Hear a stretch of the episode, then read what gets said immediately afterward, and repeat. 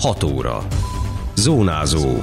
Érd és a térség legfontosabb hírei. Az érdi lakóutak fejlesztéséről is szó volt a parlamentben a költségvetés vitájában. Még lehet pályázni a Porta a Virágzó Kertvárosért elismerő címre. Nyári tábort szerveztek a parkvárosi reformátusok és az evangélikus egyházközség is.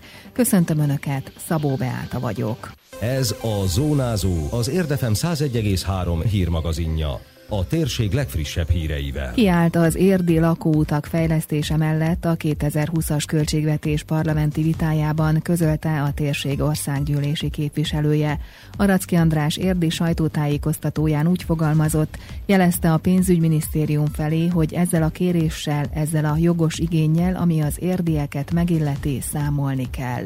Hozzátette, ez egy jól végrehajtható költségvetés, ami alapja annak a gazdasági növekedésnek, ami megteremti a helyi infrastruktúrák fejlesztésének a lehetőségét is. Hozzászólásomban azt is felvetettem, hogy gondoskodni kell 2020-ban, még ha kifejezetten ilyen tétel nem is szerepel a költségvetésben, de ahogy néztem a számokat, a közút fejlesztésre vonatkozó fedezet lehetőséget fog nyújtani arra is, hogy érd is az úthálózat fejlesztés, lakútak fejlesztésére megkapja azt az ígért és várt támogatást. Ezen egyeztetünk folyamatosan az illetékes szakemberekkel. Azzal zártam a mondandómat, hogy bízva abban, hogy a 2020-as évben is folytatódik a gazdasági növekedés, ez több adóbevételt jelenthet, remélhetőleg, mint amit a jelen 2020-as költségvetési törvényjavaslat előterjesztésben szerepel, és ebből a többletből minden bizonyal tudunk, és azért küzdünk, hogy, hogy tudjunk megfelelő összeget kapni a lakótak fejlesztésére is. A politikus a helyi ügyeket érintően azt is elmondta, hogy egy módosítással sikerült tárnok részére forrást találni, ami egy közösségi tér kialakítására, illetve továbbfejlesztésére nyújt fedezetet. A stabilitás és a biztonság költségvetése a jövő évi büdzsé hangsúlyozta Aracki András.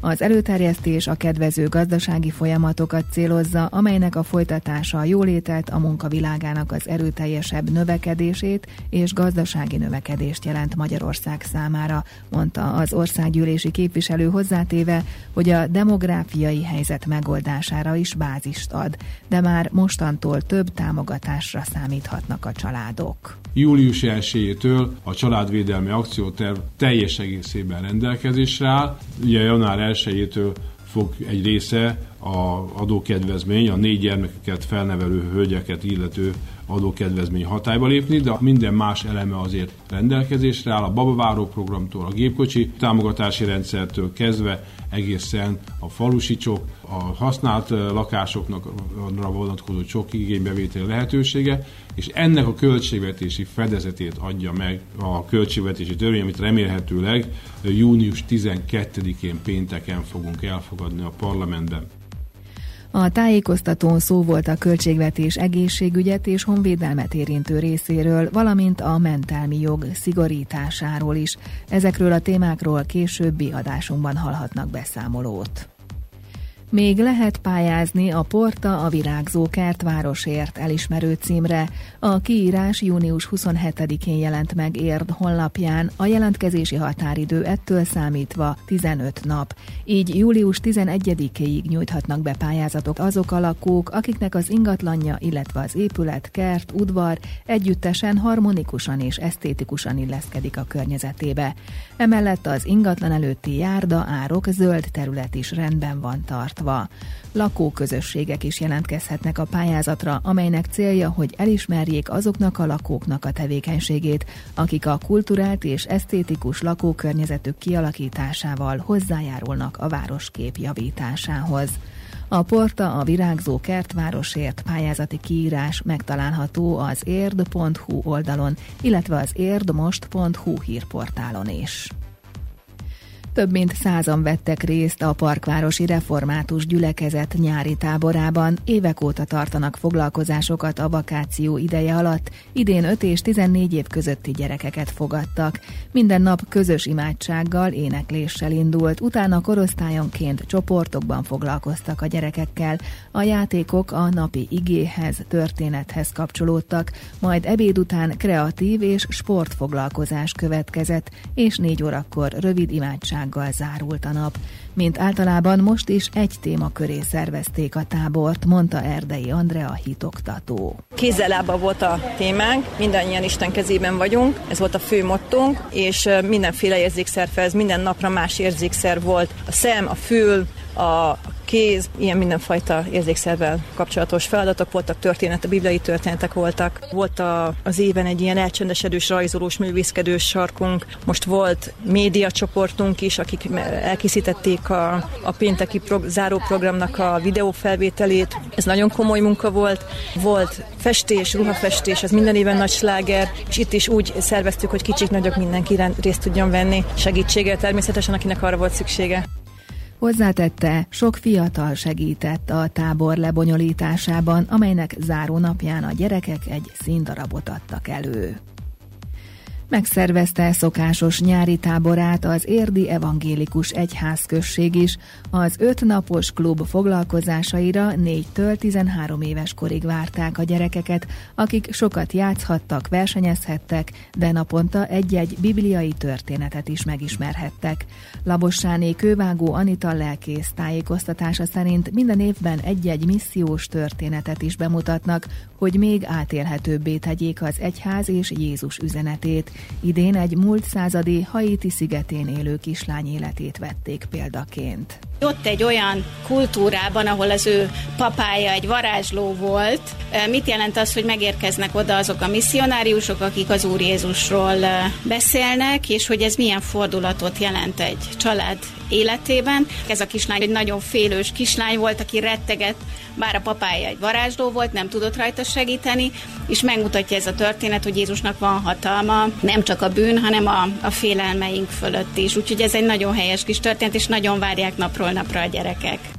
A Tököli utcai templomban tartott evangélikus táborban csak nem 30-an vettek részt.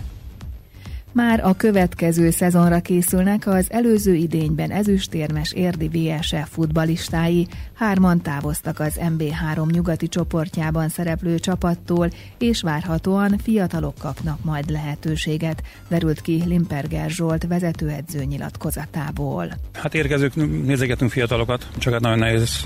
Itt a környékbeli srácokat úgy nagyjából összeszedtük, akik, akik jónak mondhatók, meg akiket ajánlanak, aztán most ez a hét azzal telik, meg hát talán jövő eleje is, hogy, hogy őket megnézzük, és akkor felmegyük, hogy a hozzánk képest azért hol tartanak.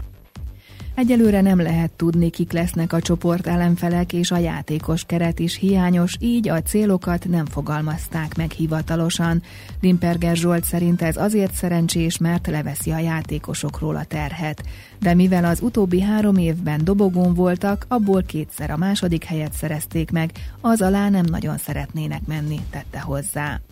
Romics Ervin szakosztályvezető azt mondta, a tervek hasonlóak a tavalyiakhoz, de sok mindentől függ, hogy megint érmesek lehetnek-e. Összefügg a játékos állományjal, ami valószínűleg egy kicsit vékonyabb lesz, így a célunk, tehát továbbra is az az ötödik, hatodik helynek az elérése, de lehet, hogy nem fogunk éremér küzdeni, de hát ez nagyon sok mindentől függ. A játékos állomány még nem alakult ki, most vannak itt próbajátékosok, elsősorban fiatalok, tehát majd meglátjuk egy hónap múlva, hogy milyen lesz a játékos állományunk, milyen lesz a keretünk, és hát ugye az, hogy a bajnokságban mi a tervünk, meg mi a célunk, ugye nagyon nagy mértékben befolyásolja az, hogy a többi csapat mennyire erősödik, mennyire gyengül, milyen lesz a csoportbeosztás, kik lesznek az ellenfelek, ugye semmit nem tudunk, nagyon sok nyugati csapat feljutott az MB3-ba, valószínűleg pestiek azok továbbállnak a középcsoportba, tehát egyáltalán nem tudjuk azt, hogy milyen ellenfelekkel fogunk küzdeni, illetve hát csak nagyjából tudjuk.